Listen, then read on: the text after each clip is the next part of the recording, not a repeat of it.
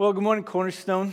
Uh, hope all of you are doing well. I hope all of you, kind of in the midst of uh, just life, that you're not losing your focus on Jesus. I don't know how many of you were able to be with us last week for Easter, but I think the one thing that stuck out to me as we were coming home was, was definitely just the thrill of worshiping Jesus and celebrating the day that he, he blasted down the doors of, of death and, and became this, this one who triumphed over all things. And, and I loved that. But I think even just for us, and I don't know how you felt, but it felt kind of like a family reunion. It just felt good to pull the family back together. I know a lot of you weren't able to make it because of spring break, but man, it just it was such a great morning. And so thank you all. Love all of you. Now, here's, here's where, where I want to go this morning to kind of, if we were kind of outline, what is it that, that we're trying to accomplish? Well, the first thing I want to get after is I want to try to connect the two series that we've had before, that we did way back the 100 days, then we did these 70 days, to this series that we're about ready to jump into today. Now, if you can kind of imagine it for a second, now I'm not a hockey player, so just, just go with me for a little bit on this. Is that imagine this in three periods, and we've finished the second period, and we're kind of coming into the locker room. And so maybe if you're more of a football guy or a basketball person, this, this is the time in which we're going to kind of have just maybe, maybe a halftime talk. And I, I want to just slow down. That's even kind of why I want to just sit down this morning. I want to just kind of talk as a as a shepherd that, that cares for this church, that loves what God's doing through this church, but also as a shepherd that I believe God has called us to something amazing. And what I'm going to kind of do, and even though it's cheesy, and, and, I don't know why I've been using words lately, but just, just go with me. I want to I want to grab three words to kind of help us kind of drive into our memory not only where we've been, but also where we're going. And so the first word I'm going to throw out there is just this idea of gym. That'll, that'll kind of represent the first series. So not Jim like the person Jim, but G Y M, gym. The second one that I want to look at is, is jazz, and that kind of is kind of enca- encapsulates the, the second series. And the last one that I want to look at is this word gem. And we're going to talk about what that means fully and where we're trying to go. But get them into your head. So we've got this idea of the gym, we've got the jazz, and then we've got the gym. So that's where we're going to be going. Now, I don't know how many of you can remember this, but, but back in September when we started our first series, it, it just had a, a unique feel to it. I think everything was kind of colliding by the time we got to September. All the things from, that have happened with the virus to the injustice to just the political upheaval. And when I looked around, not only at, at, our church, but I feel like just a lot of churches, it just seemed like all of us were in this state of just being gripped by fear. If, if I'm honest with you, I felt it on many levels. But it's not only that I think we were, we were maybe gripped by fear, but I, I just sensed this idea of the church losing their heads, losing our heads in so many ways. It had been so long of us being alone, we were unsure. And the thing that we needed to do, and I think what the scriptures always call us to do when we, when we hit that point, when we're not sure what to do, we just go back to the basics. And so that's exactly what we did. We needed to, to be the church that was ready for the world in which we found ourselves. But in the midst of it, when you're not sure what to do, you just always go back to the basics. And that really encapsulated that first 100 days. Now, the verse that we use to kind of set us off in motion is 1 Timothy 4 7 through 8. If, you, have got your Bibles, if you've got your, your iPad, if you've got your phone, if you've got whatever it is that you got, you can go to 1 Timothy 4. And, and let me just read these two verses to you to kind of maybe launch us off to remind us again kind of where we've come from. In verse 7, Paul just, he said this have nothing to do with irreverent, silly myths Rather, train yourself for godliness. For while bodily training is of some value, godliness is of value in every way as it holds promise for the present life and also for the life to come. Now, this verse, I think, just speaks boldly into it because it comes out with this idea of a irreverent or silly myths. In other words, getting caught up in the absolute wrong things. I think when we look at that time, there was COVID, like I said, there was injustice, the elections. And the other thing that began to kind of peek its ugly head up was just paranoia around so many different like conspiracy theories.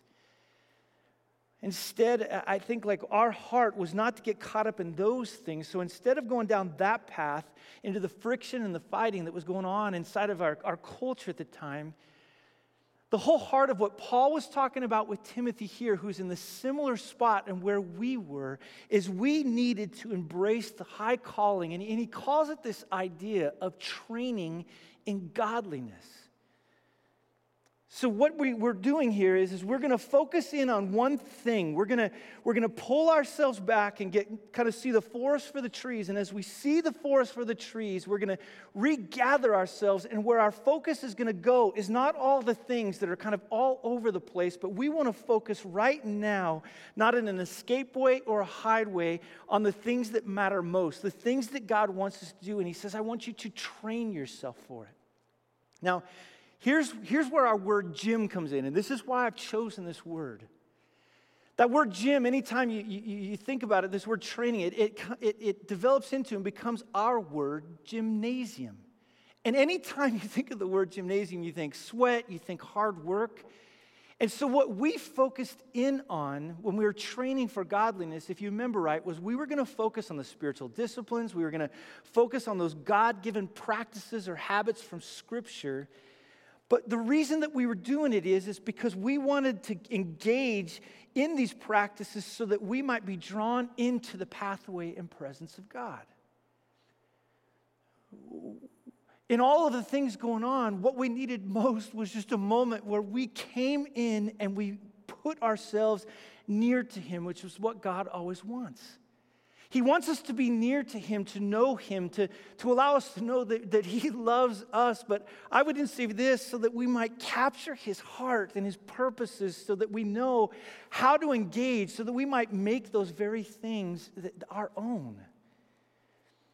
And so, what these practices were intended to do was, and the way that I would frame it is, is as we work at them and endeavor at them through the power of the Holy Spirit is it increases our likelihood just to be near him. And so, what I called us to, and what all the other guys that spoke to, that we called ourselves to, was to intentionally place ourselves in the best position that we could to take on the character of our God that we were pursuing after. See, that's why Paul says next, he says it's, it's for godliness. Our whole heart in, in, in pursuing God in that way is we wanted to have our aim be the aim that the scriptures play out all the time within Him. And, and it begins, I think, with just a reverence and an awe for God, knowing that He is the creator, He's the sustainer, He's the ruler of all things. The nearer that we draw to Him, we're reminded that in the midst of a chaotic world, He is in absolute control. And as we're near him, as we as we listen to him through like primarily his word, as we as we talk to him, speak to him through prayer, as we as we then go about and obey, carry out those things that he's called us to do that flow from his character, as we do it with other people, something amazing happens to us. And this is the kind of the key of godliness. We take on his character. Now, again, I, I don't want you to say we, we're, we're not God. But we know that we were created in his image. That's the whole point of Genesis 1. When God created humankind, we were created in his image. We're designed in such a way to take on his character. And as the Holy Spirit began to do a work in us, as we begin to train in this, and I hate this, but just go with me, the gym of Jesus Christ, the whole heart was is that we would take on the character of God. Now, I don't know if you remember it in that time, but there was a question that I kept throwing back at us all the time. Who do you want to be in 100 days? Do you remember that? And the whole idea that Paul's talking about here is that it's not only for this life, but the life to come. Is that do you want to be this person who takes on the character of God? In fact, as we moved into our next series, who takes on now this movement towards what God is doing, that we might be now taking on the likeness of Christ. Do you want that in your life? Who do you want to be in 100 days? And so that's what that was. And again, just think about it for a second this idea of the gym We went in there, we endeavored together, we read scripture. So many people would say, Oh, it's like so much scripture, but that's okay. We were working hard, and most importantly, these practices that we were engaged in were drawing us near to God so that we might take on his character. That's the first one. Now, the second one that we did was kind of encapsulated in this idea of, of what would Jesus do? And, and then what would, how do we walk as he walks?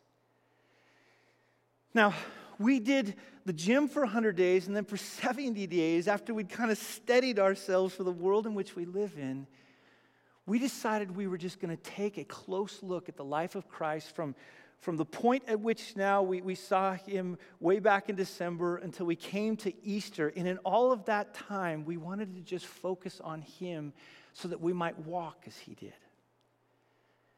Now, the reason that that was so important for us, the reason that we needed to do that as a church is that even though now we're, we're drawing near to him, Again, as I looked around at the church, I just saw still so much fear. And in fact, the thing that I saw growing also was almost an anger, a frustration, a, a wanting to do something about what's going on in our world. But oftentimes, when I looked at myself, I felt like when we looked at Cornerstone, when I looked at the church at large, it just, and I don't know if this makes sense, it just didn't look like Jesus. And I didn't want us just to somehow be this group of people that hunkered down and merely survived through it. I wanted us to flourish. And I believe the greatest way for us to flourish is when we're taking on the image that we were saved to take on, which is the image of Jesus Christ. And the guiding text that we used, if you remember right, and Christian kind of kicked this particular series off as he talked about it out of 1 John 2 6. And if you got your Bibles or again your, your, your, your tablets or your phones, you can go there. But in 1 John 2 6, he just says this Whoever abides in him ought to walk in the way in which he walked. Now, that word abide really does play back into our first 100 days where we just decided to remain and to stay and to stand fast. We wanted to be made ready for the world in which we lived in. That's what we did. But the thing I love about what happens in 1 John 2 6 is it takes what seems to be kind of static and it begins to put action to it. The idea is now is as we take on the character of God to go and, and, and to live it out, to, to make it real within our lives. See, this idea of walking means, right, to be, to be moving or to head, head somewhere. And it seems contradictory to put abide, which means to stay and to kind of stand fast with walking. But let me tell you something. This one who wrote it, John, and I love how Christian unpacked this is that as they remained with Christ, they went wherever Christ went and they saw him and observed him and, and just kind of took in his life, understanding who Jesus was and how he interacted with people and walked with people and talked with people. In fact, in First John, that's one of the things he says is we literally got to see him. We got to be with him. But the question is then, what, what, does that mean for us? Because, I mean, John on that day, and Christian did a great job unpacking it. He watched him ascend to be with the Father. Well, what in the world does that look like now?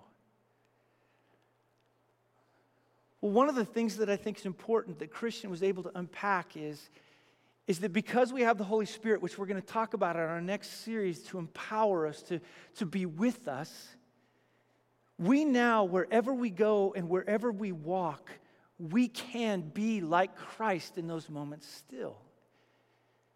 And so, what he called us to were, were, three things, and he did what I did to kind of put the memory in, but he put in these three things that were three C's to consider, to be creative, and then to collaborate.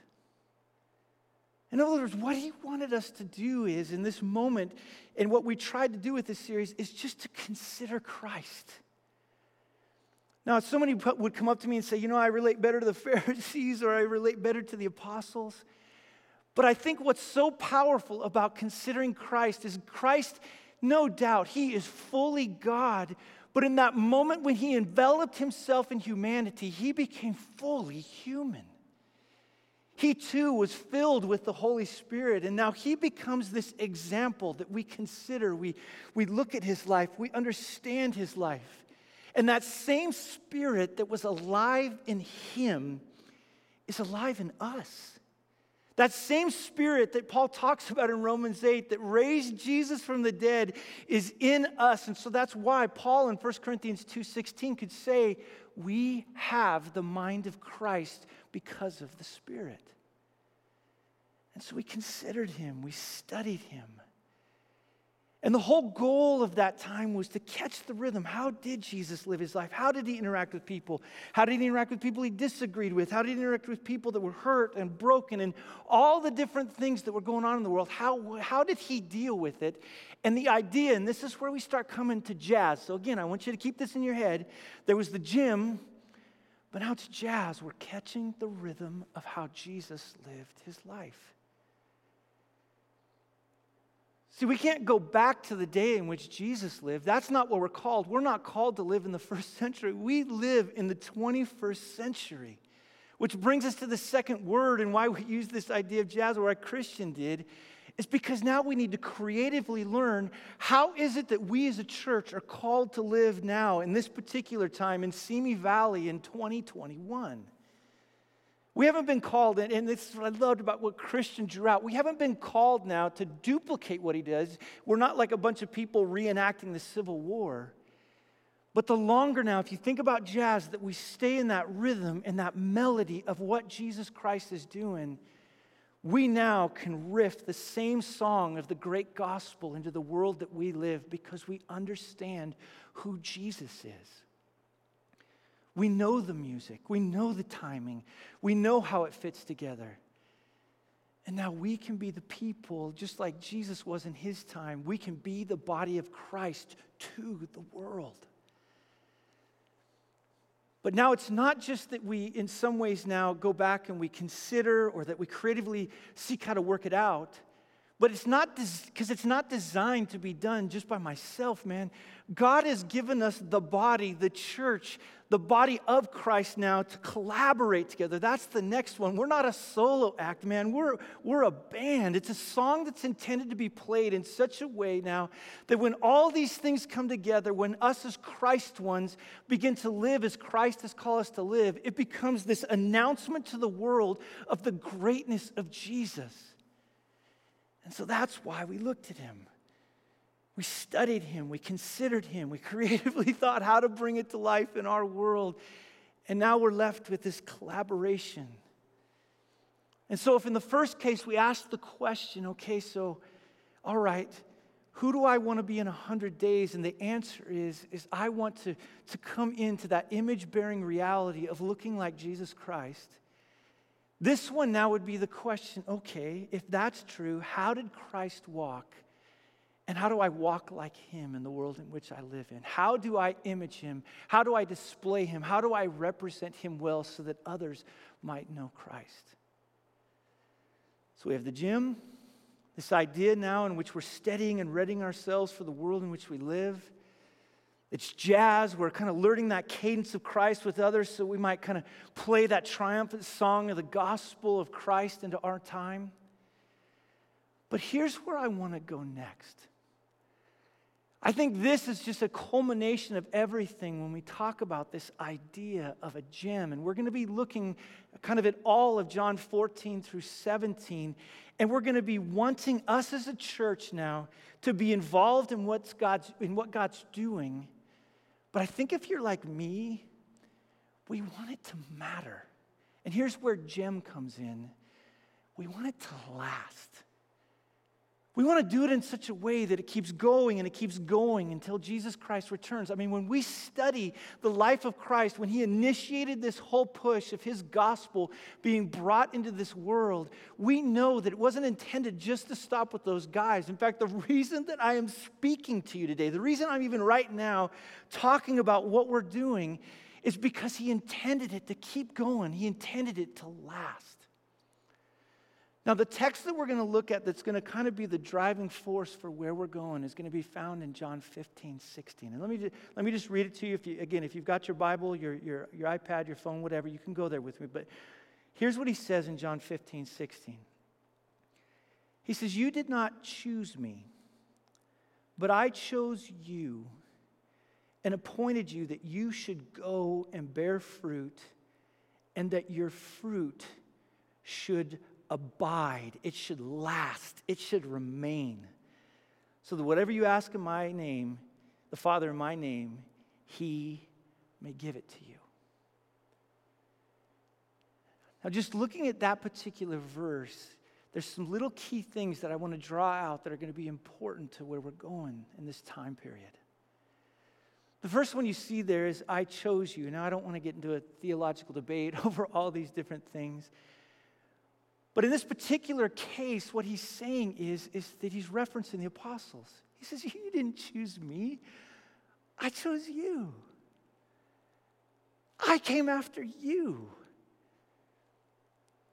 Now, is he just at this moment just talking about the apostles? Well, we find out later, like in Ephesians 1 4, Paul tells us no, actually, even before the foundations of the world, God chose us. Now, what I want you to do with that is, is to understand you, you, you didn't choose Christ, but in this beautiful way, in spite of all of our shortcomings, the ways in which we're evil, the ways in which we are so not likely to be chosen, as a follower of Jesus Christ, God wanted you. You're going to see all throughout John 14 through 17, Jesus is going to have these just realities when he's praying to the Father in John 17. These are the ones you gave me, Father. Just think about that. As a follower of Jesus Christ, you are a love gift from the Father to the Son. How powerful is that to realize that the Father chose, but then He, he gave these ones? And then He talks about in John 17 that He, he sanctifies us, cleans us. And we find out one day that the Son is going to, as a love gift way, give us right back to the Father in a powerful way. He says, I chose you. I think we're going to learn in John 14 through 17 just how precious we are to the Father and the Son. And we're going to also learn big time in John 14 through 17 the Holy Spirit. But it's not just that He chose us. I love what He says down there. He says, I appointed you. In John, or in Acts 17, when Paul is, is preaching away on the Areopagus, he, he wanted them to know, every single person there, did you understand, he was saying to them, that God and his sovereign plan of everything that he was doing chose how the, the nations would be situated together and the people that would be a part of those nations, the time in which you would live. I mean, in some ways, it's just mind bending to understand. But not only did he choose us, but he placed us in a time and a place that was unique and appointed. That's what he's talking about here. Now, again, he's talking about the apostles, but if you expand it out, it was bigger. It was, it was all those that would come. That's one of the truths we're going to learn, like in John 17. He made us his very own, what we talked about. And, and this idea of appointed is he, he set us aside. He kind of 1 Corinthians 6.11, he, he, he made us holy, special, unique, not because of anything in us, but because he chose us and his son then did it within us. He placed all of us together for a special purpose in a church. This last Sunday, man, as I was just looking out from this lobby over here, and I'm looking at all these people that were out there, that we were singing songs and hearing testimonies. Before I came out to speak, I was just choked up. Like, have you ever thought about how crazy it is that God took all of us from different places? I mean, who would ever think that you would have a pastor from some far off land called Wyoming that was going to come and be your shepherd? And but yet he, he put us all together. He appointed us to our time and our place. He chose us. He put us now as a part of this particular local church. And then to kick it all off, which becomes such a huge reality within John 14 through 17, he gave us his Holy Spirit as a reminder, like in you see, like in Ephesians 1 13 through 14, a reminder of his love that we truly are his kids, that we, we no doubt have this inheritance that's set apart for us. But to empower us also to join his mission. He didn't just rescue us and set us aside and place his life, our love on us and, and, and make us his very own and give us his Holy Spirit as a reminder and then empower us because we're bored. He has a mission. And last week, I hope you caught it the end of this mission, the, the intent and the goal of where everything is moving. Jesus promised in John 14, just so that we would understand, He is going to prepare a special forever place and this special new forever place would now be filled with people like us, that though we, we, we aren't fully now what we are going to be one day, but God is creating in with, inside of us a new and forever us that will enjoy Him forever. Man, loaded into this idea now of what John is talking about, or what Jesus is saying to the guys, sorry, what John is writing, is this grand reality. I think the thought that started coming to my mind when, we were, we were, when I was thinking about this, this idea of what we're about ready to enter into, this special thing that God has called us to, to join Him in, in, in this, this mission that matters, this mission that will last, is we've been given everything that we need pertaining to life and godliness. Everything. And in John 14 through 17, this is why I want us to know we have everything we need, no matter what the world might throw at us. And even built into this idea of what's been appointed is the Great Commission, the call of Jesus, this one who has authority over all things, who says, Therefore, go and make disciples of all nations, baptizing them in the name of the Father, the Son, and the Holy Spirit, and teaching them to, to hold fast to all that I have commanded you. And again, almost to just make sure we get it, I'm with you always, even to the very end of the age. I think when you look down in, in, verse 16, I think this is why it's so important. He says, I've appointed you. Now catch this. And it really is tied into Matthew 28 that you should go and bear fruit.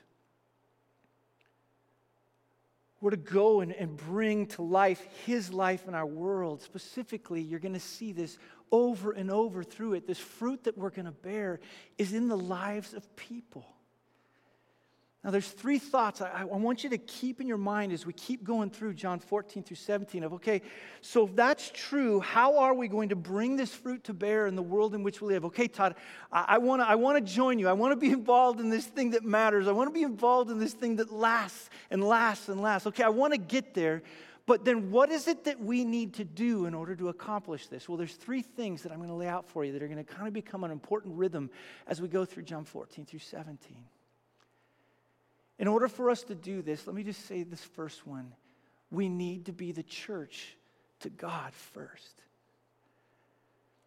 It's been so interesting to me as I've, as I've watched what's going on at this particular time and, and the way that we're defining the church. I know one we've picked on a lot is this idea of a building. And, and let me just maybe pick on it one more time. Jesus didn't die for a building, He died for His people. These ones that were the love gift from the Father to the Son to sanctify them so that in dying for them again, He might then sanctify them and give them as a love gift right back to the Father. What we mean is, is the church isn't a building, it's not programs, it's people who belong to God. You're going to catch this rhythm all throughout John 14 through 17 is that the church is not ours, it's His. Three weeks ago, we were, we were leaving uh, Cornerstone, and, and my dad, or my dad, my, my son looks at me and he goes, Dad, who owns the church? He goes, Do you own the church since you're in charge? No. We must never forget that who is in charge of the church is Jesus Christ, and how we shape her and form her is done in such a way that it reflects not us first and foremost primarily, but Him. The way in which we are going to create something that now declares to the world that matters, that is something that is going to last. The only thing is that that, that poem goes that lasts is what's done in Christ. So I want you to catch that reality as we're looking at it. Here's, here's the second thing is you're also going to catch not only is the church to be the church to God, but you're going to catch this rhythm that the church is to be the church to the church. You're going to see things like love one another. It's going to be a constant rhythm all throughout it. You're going to see these calls to unity. You're going to see this idea built within it that, that, that, we're to be now this group of people that are special and sanctified and set apart. But by the time you get to John 17, why? Why is this going to happen? Jesus says in there, so that the world might know that you've sent me. It's not just so that we can be these groups of people that hang around and sing kumbaya in our circles separated from the world, but no, instead, we're to be this group of people that are in love with one another, that know each other in spite of all of our weaknesses and shortcomings and all the things that make us so difficult to love. And we do this now to be a proclamation to this one who is sent by God, Jesus Christ. Now, one of the things that I noticed that you're going to hear at least me talk about throughout it is, is that in order to be the church to the church, we've got to think about some things that I think are going to be hard. One of them is, is that right now, everything that you're studying, when you, when you look at the different kind of statistics that are out there, is that young people are leaving the church at an alarming rate. Now, I think we can use words like, you know, oh, they're just a bunch of snowflakes, or, you know what, that's just the way it is, and they're walking away. There's all kinds of things that we could say about that. But I think for those of us that are older, that have walked with Jesus maybe a little bit longer, maybe we need to start thinking about the church a little bit differently. See, the one thing that I've kept kind of hearing over and over again is my preferences about what the church is supposed to be. And I think what happens in that moment is the church then, when we, when we start to go down that position, we begin to make a kind of almost a comfy church just for us. But I think we're supposed to be, again, a church for the church. And if we want it to be something that matters, something that goes on and on, something that remains, something that is now, and we're getting into this idea of why I chose the word gem, and we'll, we'll unpack it a little more is we need to start thinking about what does it look like to pass that baton to the next generation. We need to think about how the church organizes itself and puts itself together in such a way because I really do feel that most of the young people that I talk to, the church just doesn't make sense to them. Why do we show up and sing some songs and hear a message and sing a song again? Why is it, Todd, that you get up and you give a giant monologue for 30 minutes or whatever? Why do we do those particular things? It doesn't make sense to me. It doesn't make sense even in their world when they look out at everything going on because we're still trying to answer questions from the 80s and the 90s and the 2000s. Do you understand the world that kids live in now is so detached from the world that you lived in when you were a kid if you're someone who's older? We need to prepare our kids not for the world as it was, but for the world as it is and the world in which now we're moving into. And here is the beauty of the unchanging truth of God's word. Though the world may change, though everything may begin to feel topsy and turvy all around us, God's word has answers. It's unchangeable into the world in which we live in. But what it might mean is we might need to make churches that more, are more uncomfortable for us so that we can begin to engage and think about if we want the gospel to matter in the world, if we want the gospel to last. Oh, we have got to figure out how to grip that next generation. Maybe I just feel that way because I'm a dad, or I don't know what it is. But we have got to think about that next generation and how we might pass on the baton through discipleship of what God's called us to do next. So we need to be the church to God, that's preeminent. We need to be the church to the church. We need to understand that we need to set aside our preferences to be able to engage with, with whoever it is within our church to be able to then pass that baton on.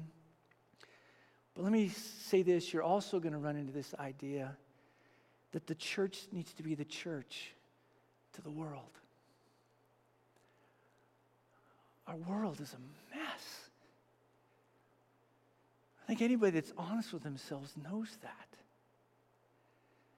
The sad part about it is, is, is I hear it from some within Cornerstone. I've thought things, but I'm seeing in the church, we are more proclaiming politics and preference in my wants and my needs and my rights than what we should be proclaiming, which is the greatness of Jesus Christ.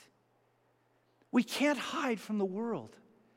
I always joke about this, and it's funny. Like last time I was in, in Montana and Wyoming, they don't even want us Californians to move there anyway. So just so you know, they, they don't want it, but we can't run from this.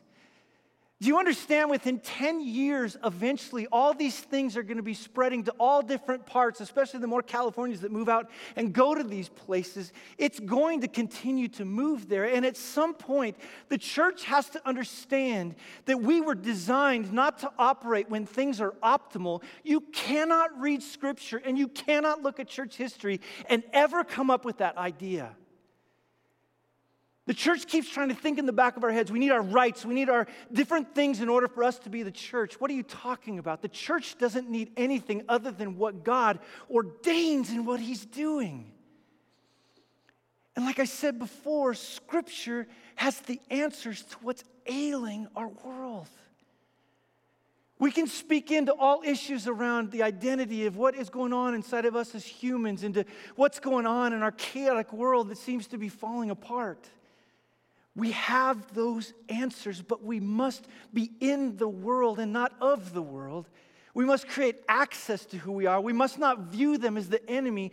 The world is not our enemy. We are called to love our enemies. The enemy is Satan and his minions.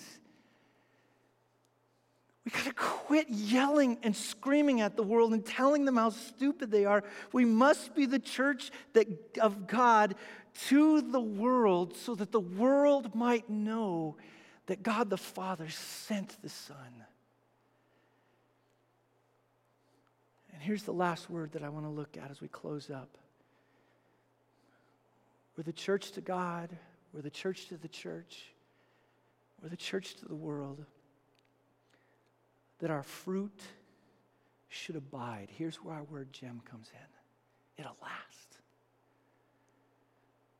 When the church is this, when the church goes and bears this fruit that He has appointed us to go and to bear, when we start believing in the idea of that God choosing us and, and sending us on this mission in the power of the Holy Spirit, this is fruit that's going to last.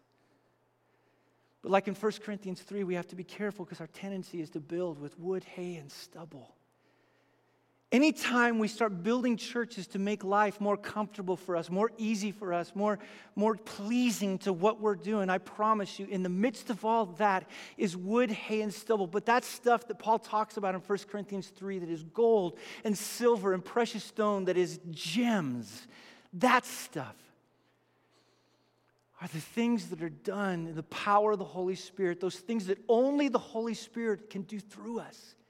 I remember one time I heard that quote that if the Holy Spirit were to leave the church, we could potentially keep doing about 80% of what we do. I don't want that for Cornerstone. I want us to be a group of people that know we have to pray. We know that, man, that God can do powerful things within us. We have to believe John 14, 12 that says not only can we do the things that Jesus did, but he, he has this grand statement you will do greater things than I. Think about that. I think we have sold our birthright short. I think we don't understand fully what it means that I chose you and I appointed you and I've given everything that you need pertaining to life and godliness to be my witnesses into this world. You can go into even the most difficult and hard circumstances like Simi Valley, and I'm joking there. We can go into those things, and even in the midst of heartache and difficulty, I love this it's fruit that abides. Go there. We need to get out into our community. But not only that, we're not just making disciples in Simi Valley. We also need to get our eyes back up off of ourselves. We've, we've, we've had a little bit of a lull. But we also need to see that God is seeking to go to the nations. I am so glad that those men decided to not stay in Judea. I'm so thankful those men took seriously what Jesus said and spread the gospel. And that's why it's so important that this truth of who Jesus is, this, this one that we've been abiding in for the first 100 days, and that gym to know him, love him, to place ourselves in his presence and pathway, to put ourselves in the most ideal situation so that we might take on his character, specifically the character of Jesus. That as we learned his, the rhythm and the, and the flow of who he is, like the jazz musicians, catching it all so that we might now proclaim in a mighty way the music, the grandness of the gospel of Jesus Christ into the world. As we do that, it will abide. And that's why I want to study this. I think the older I get, I want to do something that matters. I want to do something that lasts. And if that's your heart, that's where we're going to go. So keep those three words in the back of your mind. Gym is the first one, jazz is the second one, and the last one is gem. It's going to sustain. I think these next nine or 10 weeks are going to be phenomenal. So I want you to dive into your Bibles. I want you to read John 14 through 17 with us. I want you to see how we're to be the church to God and how we're to be the church to the church and how we're to be the church to the world. I want you to see the power and presence of the Holy Spirit that comes in and dwells us to be the people God's intending us to be. I want to be that church. I want to be the answer to Jesus' prayer in John 17 that the world might know that you've sent me. So, would you just pray with me right now? And let's pray that the Holy Spirit gives us just a sense of passion and excitement for what He's called us to. Father, thank you so much for your word. Thank you so much for these last few hundred days that you've given us. Father, I pray that we would never exit the gym. I pray that we would have people that just consistently and together keep putting ourselves in a position to behold your glory, to see the greatness of who you are, to put ourselves in your presence and pathway so that we might take on your character, that we might be godly, that we might be like your son Jesus. Father, in the midst of an angry world and a frustrated world, help us as cornerstone. Help the other churches and Simi. Father, help us not to be the angry, the vitriolic, the, the frustrated, the thinking somehow we need ideal circumstances, but help us to see that Jesus Christ, your Son, and the early church didn't need ideal circumstances. You've given us everything we need to catch your rhythm and flow to join you in this world. And Father, help us as elders and pastors and leaders and just people. Help us to just see the stuff that matters, the stuff that lasts. Help us to get rid of the things that aren't helping us to, to truly be a church to you and be a church to, to the church, to be a church specifically, Father. I just feel like this passing this baton on to generation after generation after generation until Jesus returns. Help us to be involved in that kind of lasting, but Father, also help us.